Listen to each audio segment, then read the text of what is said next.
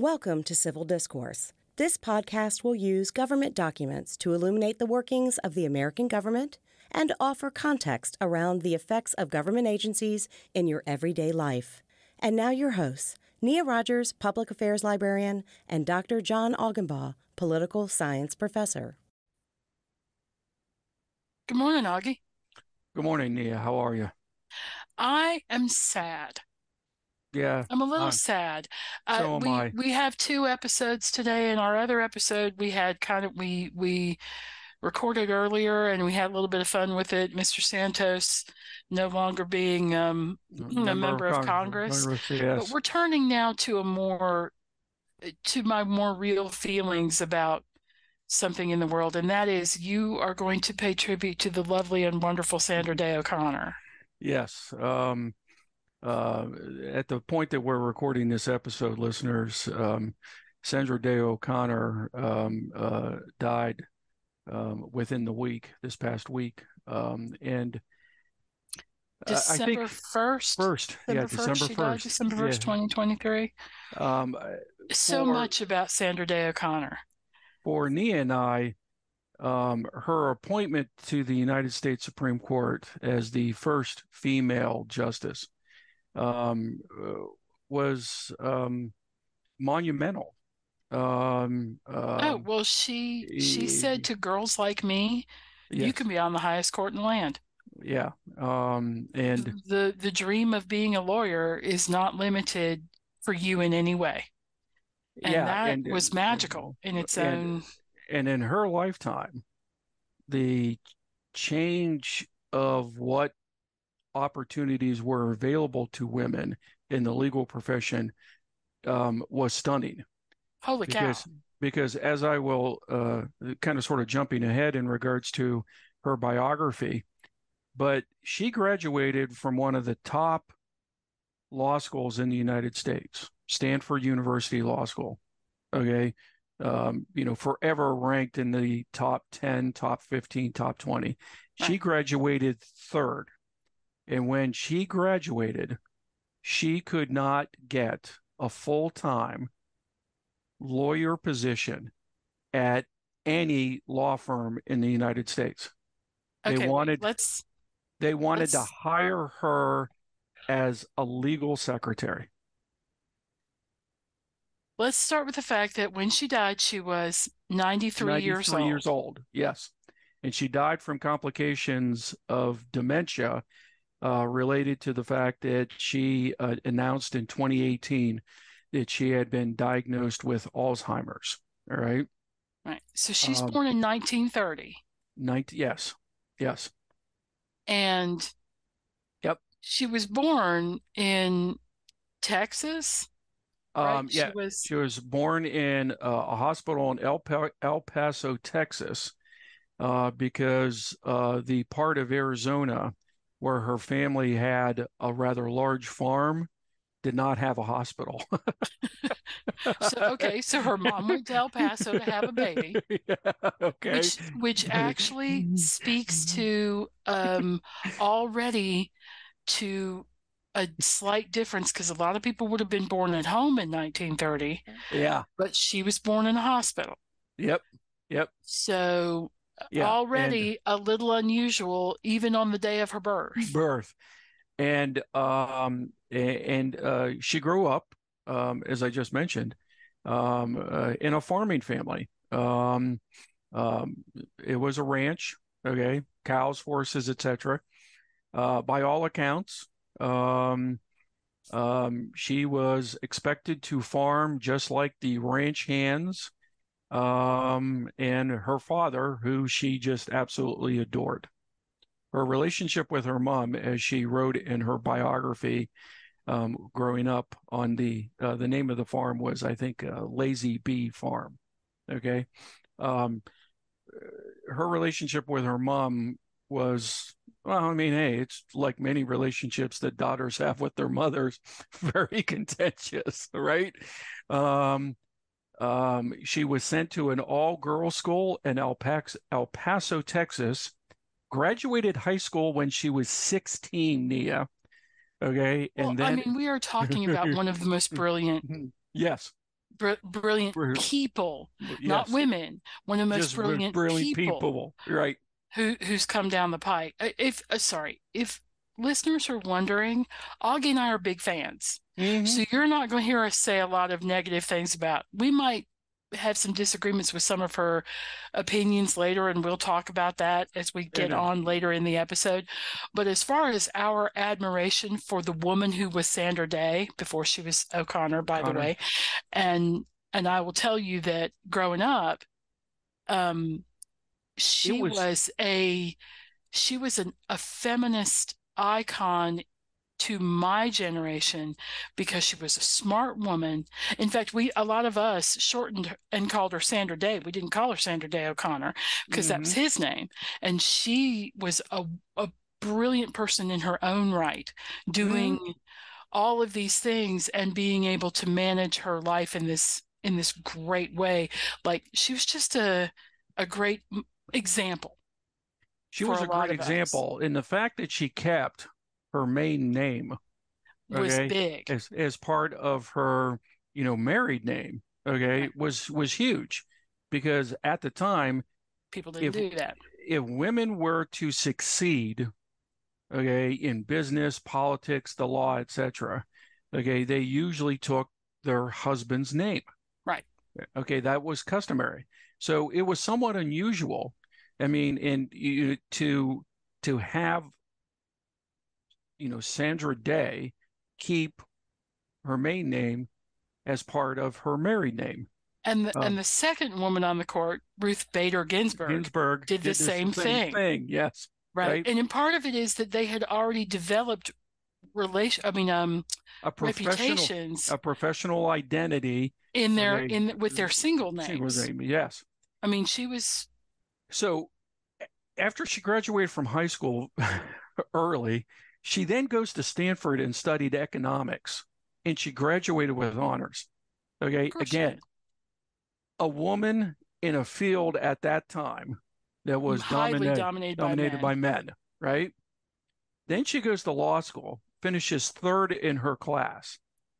Third at Stanford. Third at Stanford, right? That's first at the vast majority of institutions.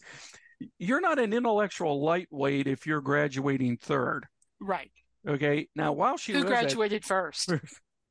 Her former colleague, and at that time, a person who she dated a few times, Chief Justice William Rehnquist.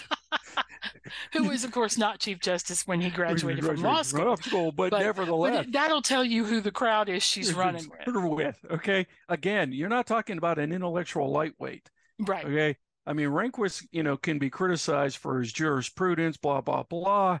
But not for his intellect. Not for his intellect, right? Now, the man. And notice that Augie said they dated. They did date.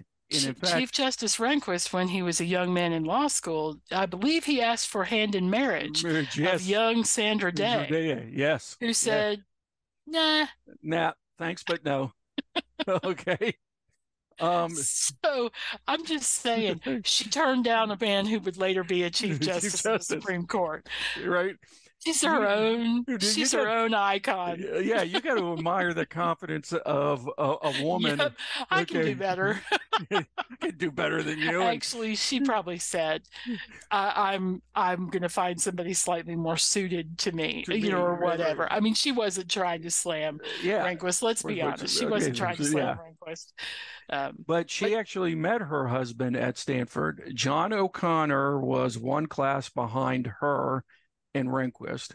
She met O'Connor because they both worked on Stanford's law review.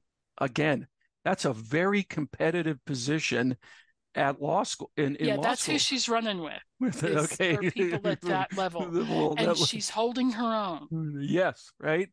So after law school, she marries O'Connor, and they move to Europe. Okay, because he had a military commitment. He served in the JAG Corps. She actually served as a lawyer in the Army quartermaster office, basically the supply and logistics arm of the Army, right? But when they returned to the United States, she couldn't find a full-time legal position. They only offered her, as you said, they offered her legal secretary jobs because she was a woman. Yes. Yep. And they were unwilling to put her in a court, which is silly because can you imagine the firm? Okay. By the way, if they'd hired her as a lawyer, what they would have. Yeah. By the way, Ruth Bader Ginsburg had a similar experience. Right. Right. You know, Ruth Bader Ginsburg graduated from an Ivy, and she couldn't find, full-time work as an attorney. Right. We're talking the 1960s here. Okay. And the inability to get a job as a lawyer. I mean, and I just want to say, I would love to go back in time and say to the people, the bosses who turned her down for those jobs, she's going to be on the Supreme Court in a few years, right? I wonder how many of them went, man, we could have had Sandra Day O'Connor as our as one of our lawyers in our firm. One of our partners. Yep. So when they returned to the States, they decided to live in Phoenix, Arizona. They had three boys. O'Connor got a job working in a big law firm in Phoenix. John O'Connor did. Okay. Yes. Okay. She, after she had her three boys while they were in school, decided to open her own law firm in the suburb outside of Phoenix where they lived. Okay. So she worked part-time, raised three boys, and then she began to volunteer in various civic and political organizations in Phoenix. And at that time, Phoenix was overwhelmingly Republican. Right. Today it is very different. It's more bluish, maybe purplish. Purplish. Blue red. Okay.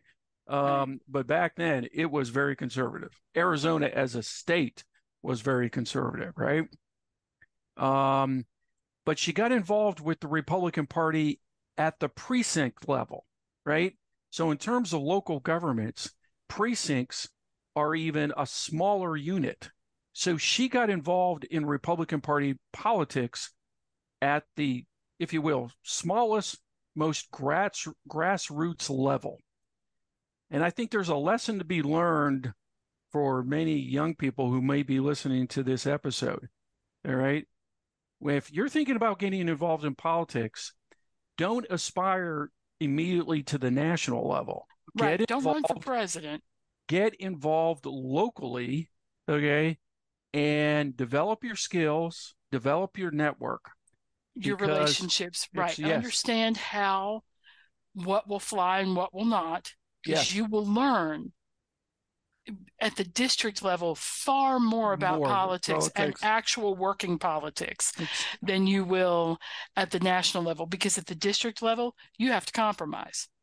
Yes. You have to compromise. You have to find ways for people to work together. Like, you don't get to just be all fussy in front of the news and call it good, because that's... And I'm glad you mentioned that, because at the national level, the focus is so much on, how an elected official looks in terms of the cameras and, posts on social media platforms. But at the local level, you got to go door to door. Right. Right. You got to see your voters face to face. And they know you. They see you in the grocery store. They see you at church. In the school pickup line. Yes. Right. Like all of that stuff. They're going to see you when you go out of the house with, sketchy clothes on, your hair sticking up all kinds of ways. You hadn't brushed your teeth. Like, it gets you. You are very real to them, and they are very real to you. You have real relationships. Yes. She was building all of that. And she became so successful and so well known at the local level that in 1965, she first returned to full-time work as an assistant state attorney general. So again, for our listeners who are starting out and thinking about a legal career and, you know, I'm going to be a judge or I'm going to go work for a big firm. You're going to be an assistant state attorney or assistant defense attorney and see how the court system actually works. Really works, right? Okay. But that opened the door to, wasn't there a vacancy in the State Senate in Arizona? Yeah. In 1969, Governor Jack Williams, a Republican, appointed her to fill a vacancy in the state Senate. And he did that because she had put in the groundwork. Yes. And she was known. Yes. People were like, well, you know who you should appoint? You should appoint Sandra Day O'Connor. She's a hard worker. She's smart. You should appoint her. I mean, he may or may not have known her personally, but he found out reputationally because she had built a local reputation. She then decided to run for re-election in 1970. And then in 1972, she won re-election, and she was picked by her colleagues to become the first Senate majority leader in the history of Arizona, the first female majority leader in Arizona, right? Huzzah. Okay. And then she kind of switched gears a little, right? She got out of... Yeah, in 74, she decided to run for a seat on the Maricopa County Superior Court. And Arizona, like a number of states in the United States, actually have judicial elections. Right. So she ran for that. Then 2 years later, she ran for a seat on the Arizona Appellate Court, right? So Sandra Day O'Connor, to just quickly sum up, served as an assistant state attorney. She served in the Senate, in the state Senate. Then she served on the state at various court levels. Three branches of Arizona government, Sandra Day O'Connor served in. Right. Three branches. So she has this huge variety of experience. Now, from 76 to 80 or so, she's on the Arizona Appellate Court. That's right. Yep. And President Reagan, in his infinite wisdom in his election campaigns, said, I will appoint a woman. The first female justice to the Supreme Court. Not unlike President Biden. Saying, I'm going to appoint the first female African-American justice. Right. In the history of this, of the Supreme Court. So this idea that Biden didn't do something that other presidents have done, President Reagan did it before him. Yes. Presidents do that kind of stuff all the time. We need more diversity in X thing, and I will bring it by appointing Lyndon Johnson when he ran for election in 1964, mentioned in a number of campaign stops that he was going to appoint more African Americans to the federal judiciary. And he would be open to the possibility of appointing an African American to the Supreme Court, and he did. Right? This is the kind of thing that you say in campaigns, but as presidents, it's part of your legacy, right? Right. And let's never forget, presidents have one eye on the present, but they also have on their legacy, right? How are they going to remember me? And it just so happened Reagan wins election in 80, but within a few short months of him being president, a vacancy arises on the court. Potter Stewart, who by all accounts was in good health, decided that after about a quarter of a century serving on the Supreme Court, he was going to retire. And there's something to be said for that. Yes. Because David Souter did the same thing. While I'm in good health and still have my mind, I'm peacing out of this place. Yeah, right? I'm going to go eat apples, in Maine or wherever. Like, New Hampshire. It would be nice if more people, right, Cedars Case, New Hampshire. But, I'm going to go do a thing and leave me alone. I'm just going to go do a thing. And he gets an even luckier. People hand him a short list. Yes. Right. Because that's how it works with presidencies. They hand you a short list of a few people, after they have vetted the snot out of those people, generally speaking. Not always, but generally they have vetted those people, and they give the president a list of people and they say, these are pretty safe candidates.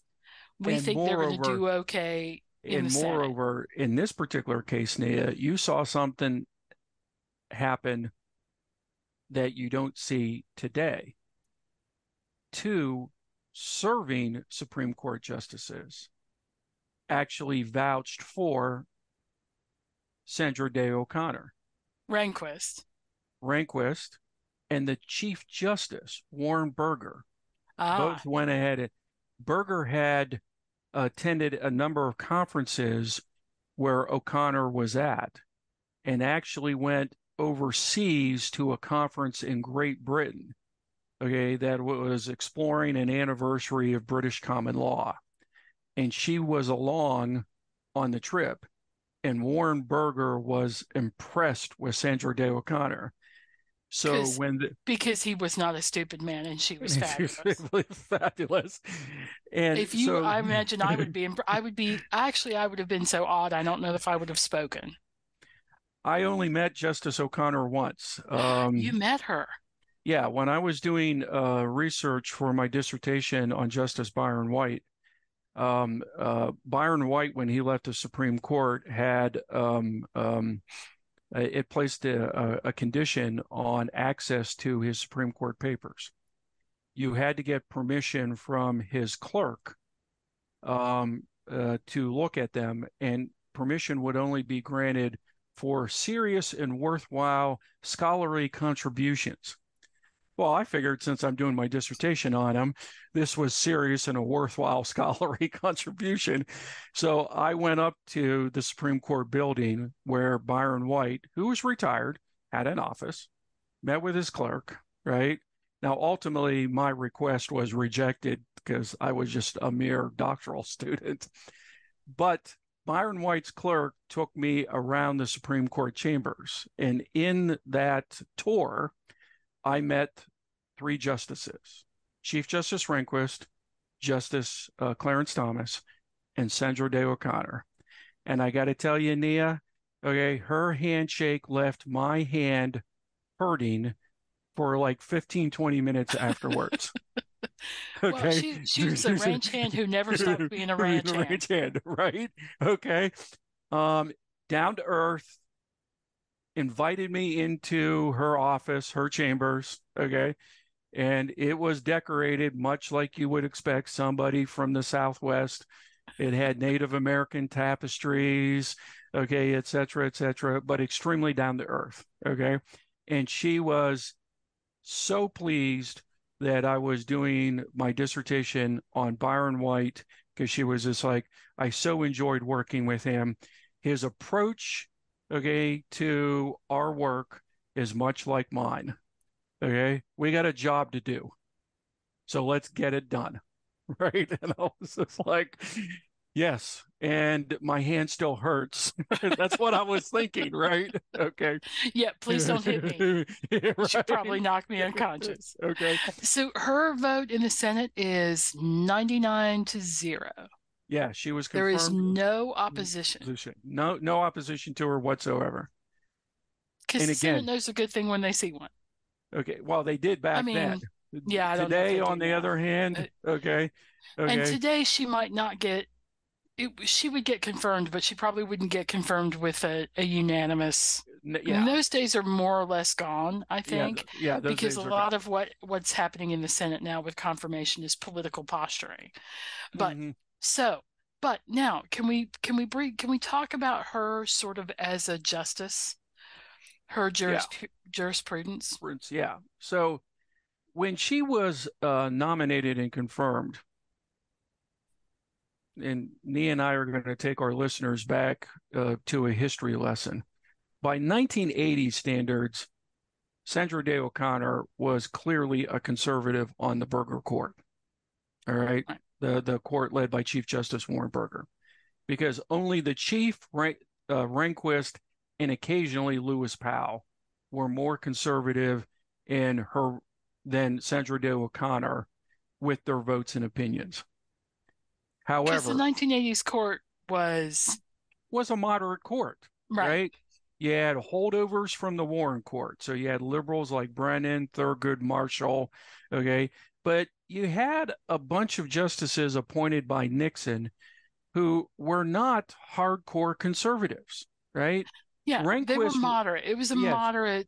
Yeah, it was a moderately conservative court. So you had a lot of moderates like Potter Stewart, who just left, Byron White, Lewis Powell, John Paul Stevens, okay, that were moderates. On some issues, they were liberal, and on other issues where they were conservative. O'Connor, okay, fit in because she was not as conservative as her former, law school, colleague Rehnquist. I mean, but let's face it. Reagan at this point would not be considered now, if you look at him then, he was considered an arch-conservative. Conservative, right?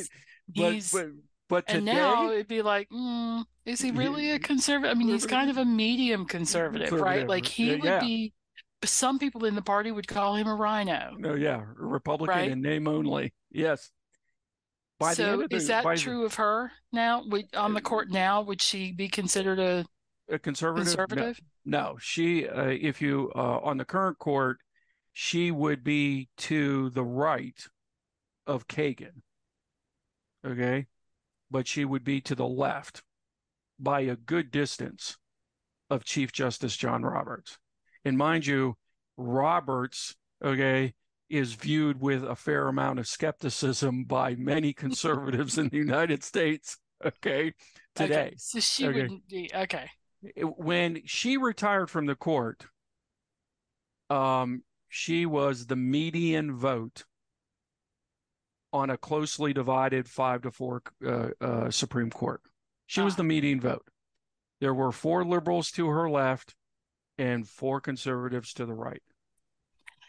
And that's why, for an extended period of time, newspapers, magazines in this country said Sandra Day O'Connor was the most powerful woman in the United States. Right, because she was the deciding vote on a lot of controversial issues that were dividing the nation.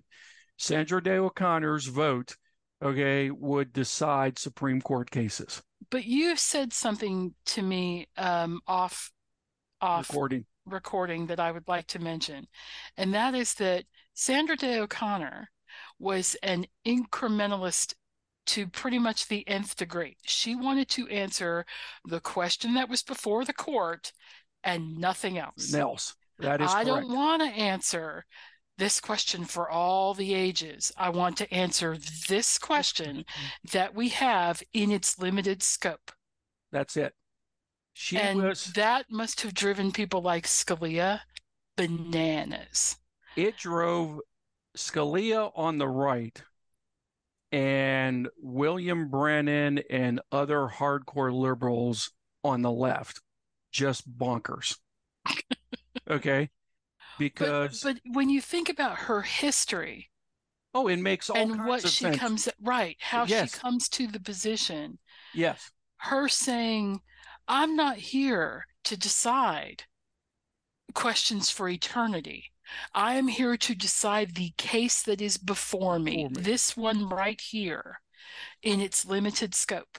Her conception of the job of Judge Nia was a very modest, if you will, conception, because she thought that the people's elected representatives should be making significant policy decisions for the country. And why did she think that? Because she had been one of the people's elected representatives. That's right. And she knew what that job was supposed to be. So, she'd be driven crazy by the current Congress, don't you think? Oh my goodness, yes. Or she'd be going around shaking hands with a lot of people. Give me your hand for a minute, right? Or many state legislatures, because a lot of the bad behavior that we see in Congress today has now seeped down to state legislatures, city councils, county board of supervisors. She could just put the hand on people and hurt them, make them rethink. But again, her reputation when she was a state legislator in Arizona was, she would frequently have meetings or dinners at her house and try to carve out compromises, in consensus. And that's what she attempted on the court. But that drove her more doctrinaire, if that's a word, but her more, if you will, consistent, philosophy colleagues on the left and the right, just bonkers. But again, it all arose or flowed from her view that the court should have a modest role in a democracy because it was not elected by the people. Sandra Day O'Connor. She would answer narrow questions. Even when she was in the majority and did not write the majority opinion, she would write concurring opinions that would limit the scope of majority opinions, which really... We arrived at the right point, but boy, do we not need to be trying to do all this other stuff. Which just drove Scalia in particular nuts, right? Okay, good for her. Because she's right, I think. But then, see, that's how I view the law. I think that if justices start making law like legislation, in the sense of they're making all this wide breadth sort of stuff, they really are getting into the business of the legislature, and they can't be held accountable because they're not elected. So yes. I have to admit, Sandra Day O'Connor probably formed a lot of my worldview without me even realizing that's what was happening. And the main people should look at their influences when they get older. They should look back and say, "Oh, I guess I really was influenced by so and so," right? Right, or by their approach to things. The main criticism of her jurisprudence, beyond the fact that it drove both liberals and conservatives bonkers on the court, which I'm not sure is a criticism, but okay, yeah, right, was that if one of the purposes of the rule of law is to set clear behavioral norms, you weren't necessarily going to get that from an O'Connor majority opinion. Right, because it would be this narrow instance, right? This with instance these only, particular case with facts, this increment only. Yeah. No, I see that. Okay, that's a fair criticism. I can see where that would be. That's the downside of her particular approach. I mean, part of me thinks, she kept them guessing, right? But in some ways, you don't necessarily want to keep people guessing. Okay. But again, her approach... it hurts me, but I have to admit, you're right. That is a legitimate criticism. But her approach, Nia, as you pointed out, is much like the approach of the subject of my dissertation, Byron White, and also one of the justices who I have said on this podcast, I've said in my classes, who I've long admired, Robert Jackson, because their approach as a justice was of restraint. We have a modest role, that's no bigger, certainly not greater than the Congress, the president, or states. They answered narrow questions, and then they moved on.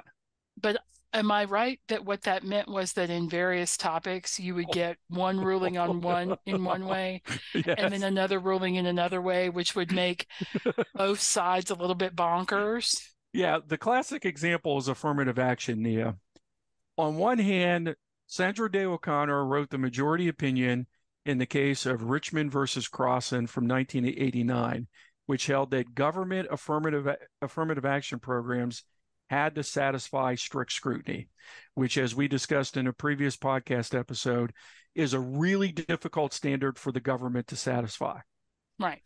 On the other hand, 14 years later, Sandra Day O'Connor wrote the majority opinion in the Grutter versus Bollinger case that held that the University of Michigan Law School's affirmative action program was constitutional, right? So on one hand, she did put a time frame on that. Well, she did put a Yeah, she did put a time frame on it. But she said it was constitutional. So she says it's not constitutional here. But it is constitutional here. And you have in your notes another one that I'd like to bring up.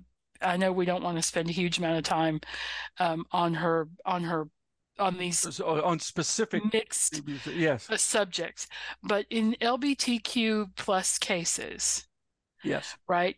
On the one hand, she votes in Bowers v. Hardwick, 1986, that sodomy is not protected by the 14th Amendment. That's right. So it's states not. Can go. So states can say that's illegal. So states can say that even consensual sodomy is a no-go. Yeah, can be criminalized. However, but then in Lawrence v. Texas in 2003, she votes that you can't treat homosexual sodomy any differently than you treat heterosexual sodomy. Yeah. She's like, either sodomy is illegal and all sodomy is illegal, regardless of the parties involved, or it is not illegal. Like it is, they're all people. Right, which must have been very confusing for the states. So are you saying it's legal or not legal? And she's like, I'm saying you can say it's illegal, but it has to be illegal for everybody. Or if you're going to make it legal, it's got to be legal for everybody, right? Which so I kind of like that. And she's basically saying to the states, you pick, but if you pick. You got to pick for everybody. Right. You got to follow the Equal Protection Clause. Because states had generally made sodomy illegal between homosexual couples and not considered it at all between heterosexual couples. Yeah. And people were saying, wait, that doesn't seem fair. And she's like, you're right. That's not fair. It's not fair. Yeah. It's either everybody or nobody. Yes. And I think that's an interesting, powerful. It's a very powerful statement. And it's because she answered the narrow question. Yes. Okay. But I'm sure that advocates on all sides were like, she's making me crazy. But now for conservatives, her most disappointing area of jurisprudence was abortion. Because she never gave the Burger or Rehnquist courts the fifth vote to say that abortion is not protected by the U.S. Constitution. She always voted to uphold a woman's right to choose. And in Planned Parenthood v. Casey, she was part of the three-justice plurality, along with Justices Souter and Kennedy. They came up with the standard that controlled the Supreme Court's abortion case law for, 30 years, the undue burden standard, a state law or regulation that placed an undue burden on a woman's right to choose violates the U.S. Constitution. All right. And that's what has been recently overturned in Dobbs. And by the way. But that stood for a long time.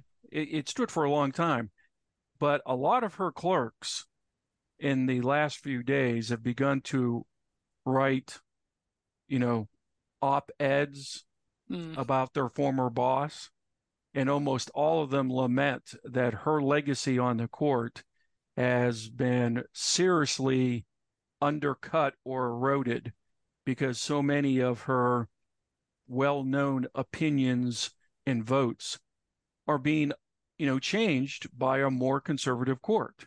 So you just mentioned abortion. The Dobbs decision overturned Planned Parenthood versus Casey. Right. In the affirmative action ruling. The recent cases, the fair admissions cases. The Harvard and UNC cases. from the most recent Supreme Court term.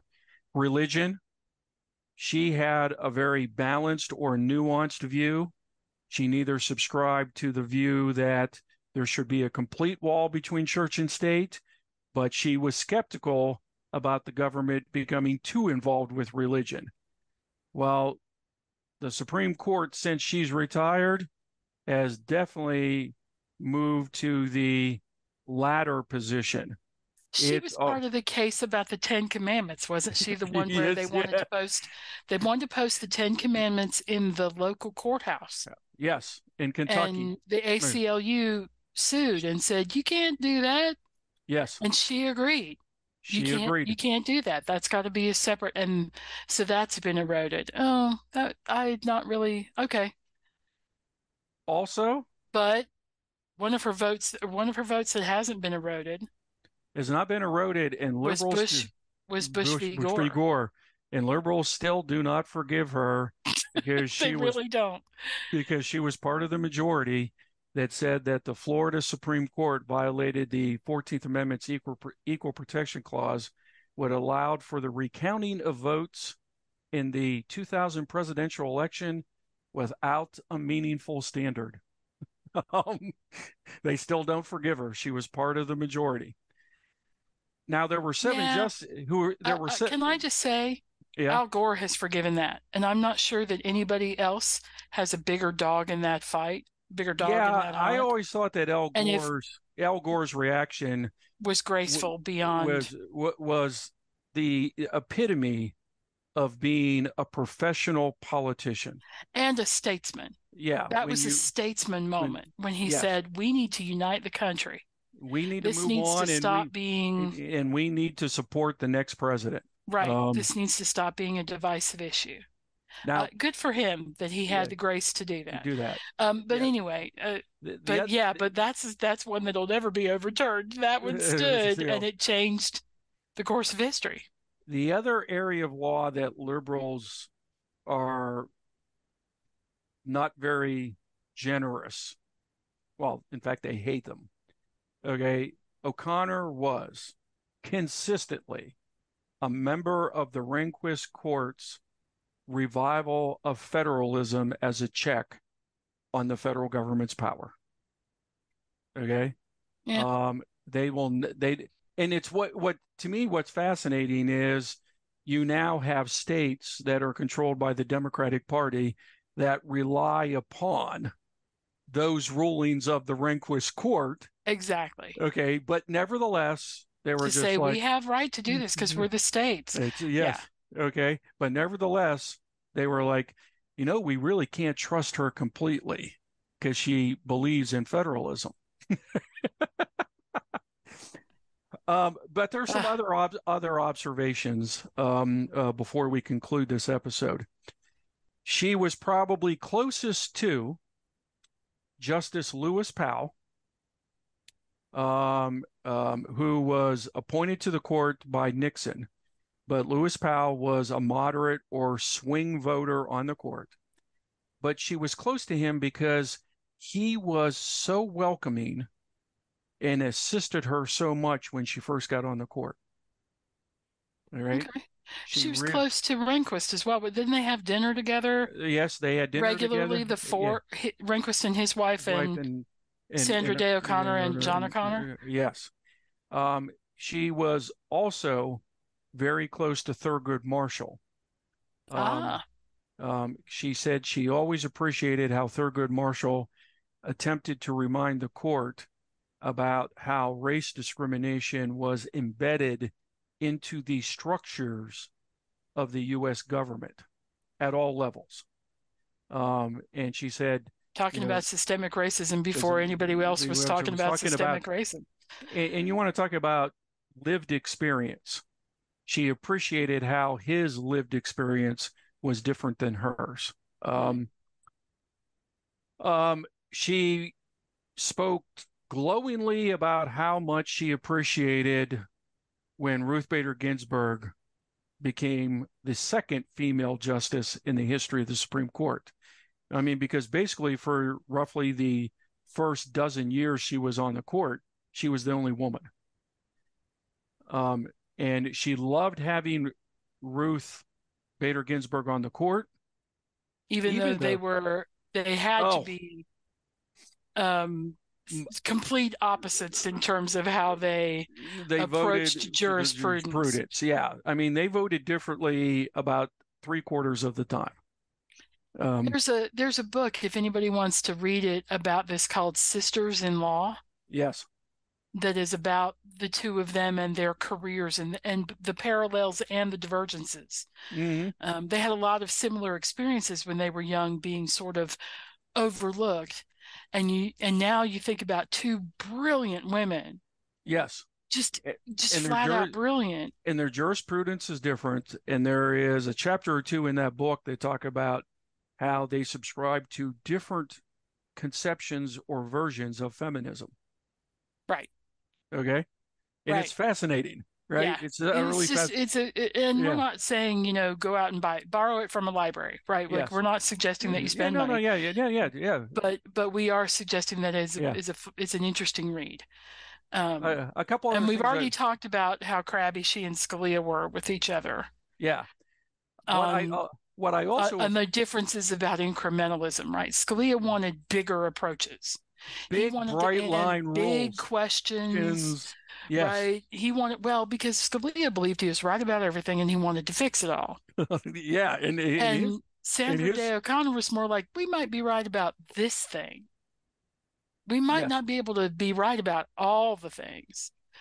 And again, that flows from the fact that Scalia, as originalist, had a particular version of interpretation that he subscribed to. O'Connor was not doctrinaire. She was not a strict constructionist. She wasn't a loose constructionist. Her view was, we've been presented a particular question, and our job is to address that particular question. We'll leave it to other folks to go ahead and figure out what are the implications of this. Well, and the litigants in this case don't care about the larger question. No, they want it. Yeah, they want an answer for themselves. That's right. And we're not. It's not up to us to use them as leverage to answer larger questions or take on larger, philosophical. There's complications. There are three last things I wanted to mention, Nia, and I think I'm going to capture one of them. One, she was typically the first questioner among the justices during oral arguments. Attorneys said they feared her because they knew, that the first question was going to come from her. Oh, and by the by, when you stand up before the Supreme Court, you stand up and you there's a formal way that you start. You start by acknowledging the justices. May it please the court. May it please the court. Good afternoon, Supreme Court Justice or Chair. Chief Justice Roberts, and then you start naming them, and you take a breath, and anybody can interrupt you at that point. And she would. They don't even get all the words out before whoever it is starts asking questions. Yeah, they have a recent change from a couple years ago, Nia, where the justices have agreed to like a 30-second or 45-second pause. To let that person finish? Because I'm sure that it's very unnerving. You're in the middle of doing a thing and somebody says, not to interrupt you, but I'm going to interrupt you. What about this complicated question that I'm about to ask in 16 parts? Bop, bop, bop, bop, bop, bop, bop, bop. Yeah.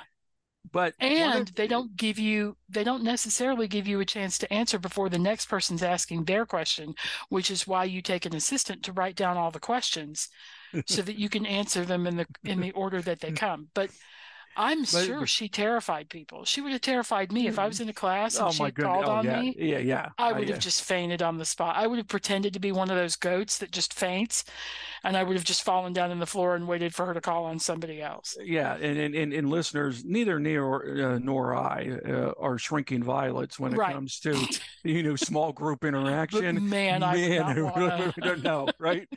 But there is something that you and I both think is very noteworthy about Sandra Day O'Connor.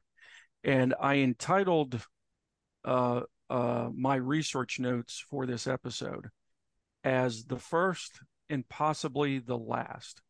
And I think both Nia and I think that this is a very salient point about Sandra Day O'Connor. Unfortunately, and I think Nia, you and I both believe this, unfortunately, Sandra Day O'Connor, at least in our lifetime, will be the last elected official nominated and confirmed to serve on the Supreme Court. And that's a huge loss for the court as an institution. Right. It's the experience that she brought from that and the understanding that she brought from the other branches, because she had worked in both other branches. Yes. And bringing that experience to the court tempered her willingness to for how far the court should go. And what also, is the court's purview versus what's the legislative purview or the executive branch. And she was more willing to achieve consensus. Right, because she had been forced to.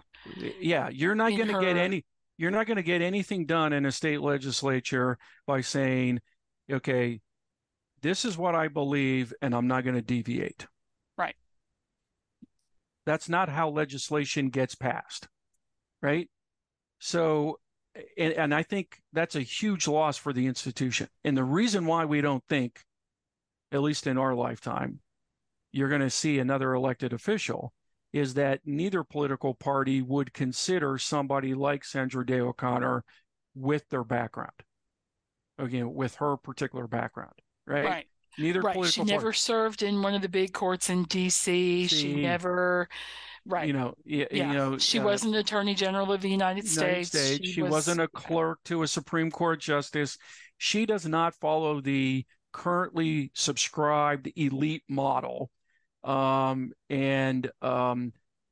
because she's a politician or was a politician, that would actually be viewed as a negative. Right. By when I'm president, you and I'll fix that. Mm. Our Supreme Court nominee will be somebody who we think brings some of this background and this breadth of understanding of government little g, like how government just I want diversity of experience, right? Right. Okay. I had, okay. So we have a dean from Harvard Law School like Kagan. Okay, great. Right. We have somebody who serves on the Sentencing Commission, who previously served on the Sentencing Commission. That's, Justice Brown Jackson, right? I got, somebody who's done this, but I also have somebody who's got a law degree who worked in the Congress or the Senate, or was the chair of the Treasury Department. Great.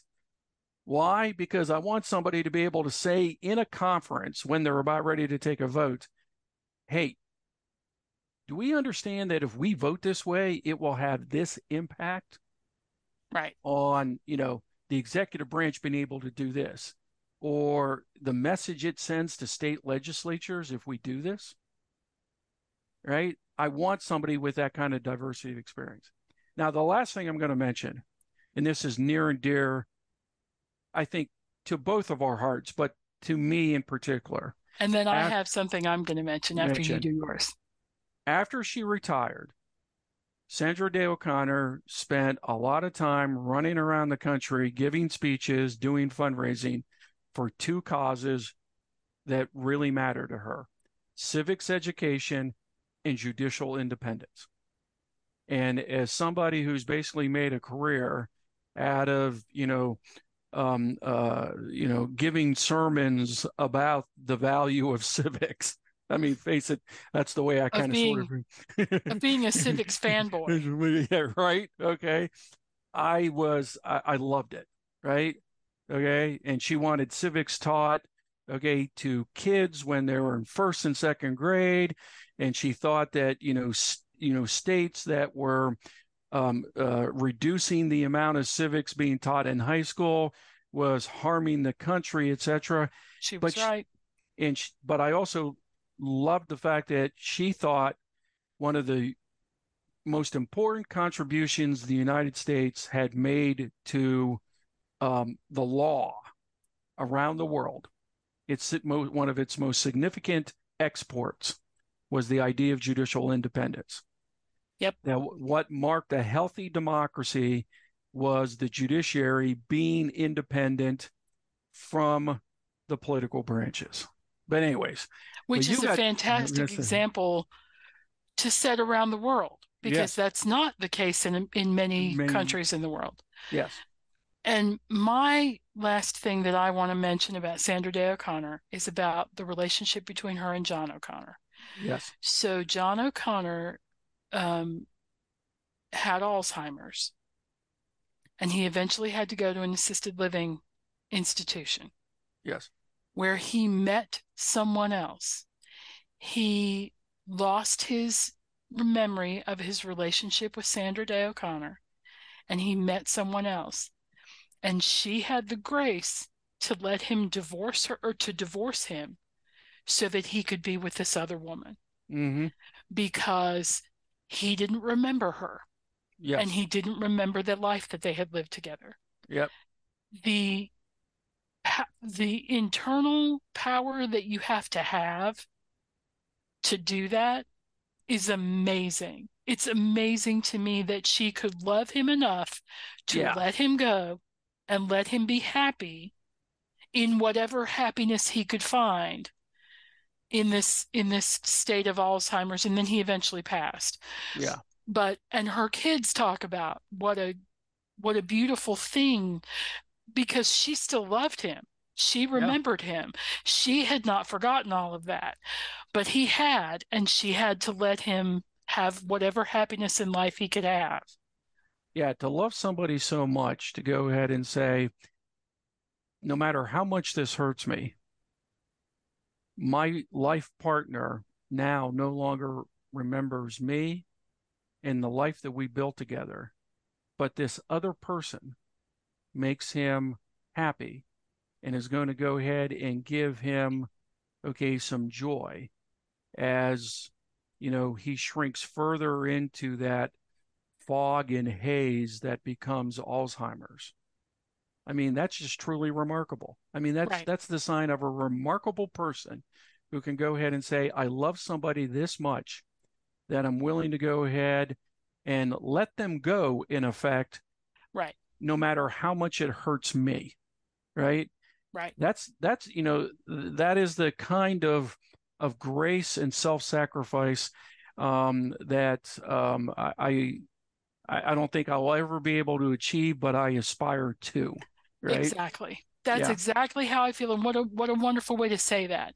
Yeah. Is something to aspire to. I know that I'm probably never going to be that graceful. But I can hold that as an example of that is truly love, and it's also a deep sense of fairness. What's fair in the world for him, as well as what's fair for her. And good for her that she was able to do that gracefully and kindly, and didn't make a big thing of it. Like, people didn't know until well after that's what had happened. Yeah. So, we couldn't love Sandra Day O'Connor more. And I'm sorry that she's gone, but I think she changed a lot of generations of people and how they view the court. And I'm not sure that the justice can hope for more than that.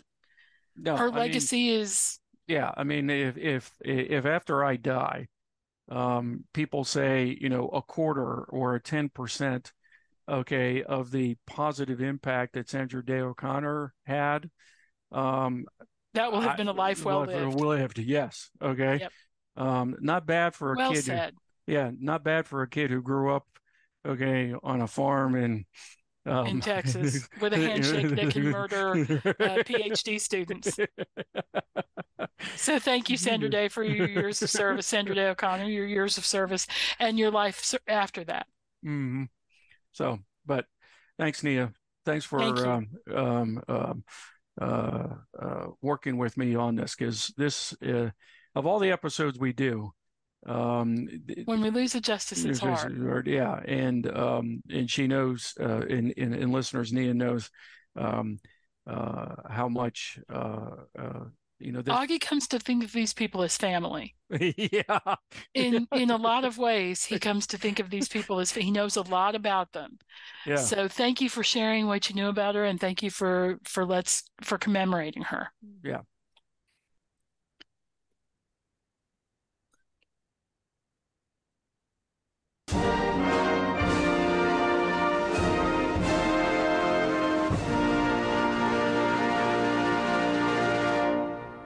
You've been listening to Civil Discourse, brought to you by VCU Libraries.